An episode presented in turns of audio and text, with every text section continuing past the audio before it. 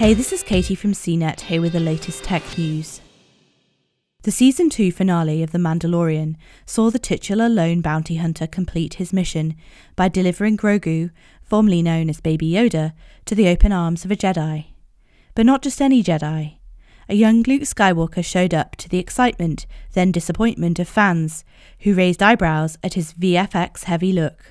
Enter the YouTuber known as Shamook, whose The Mandalorian deepfake, published in December, has earned nearly 2 million views for improving the VFX used to de-age Mark Hamill. It was so good, Shamook then earned a new gig with Lucasfilm and its visual effects division Industrial Light and Magic.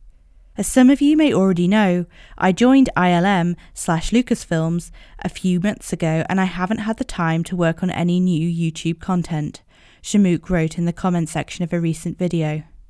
Now I've settled into my job, uploads should start to increase again.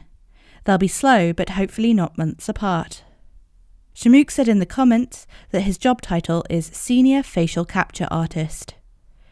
Lucasfilm confirmed the new hire via IndieWire.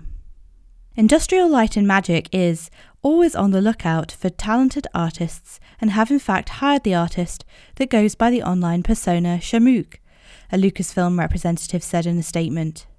Over the past several years, ILM has been investing in both machine learning and AI as a means to produce compelling visual effects work, and it's been terrific to see momentum building in this space as the technology advances.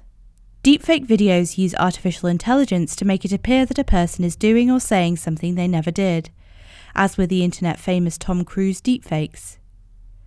In less disturbing territory, deepfakes that improve visual effects in movies appear to be a great addition to your movie making CV. For more of the latest tech news, visit cnet.com.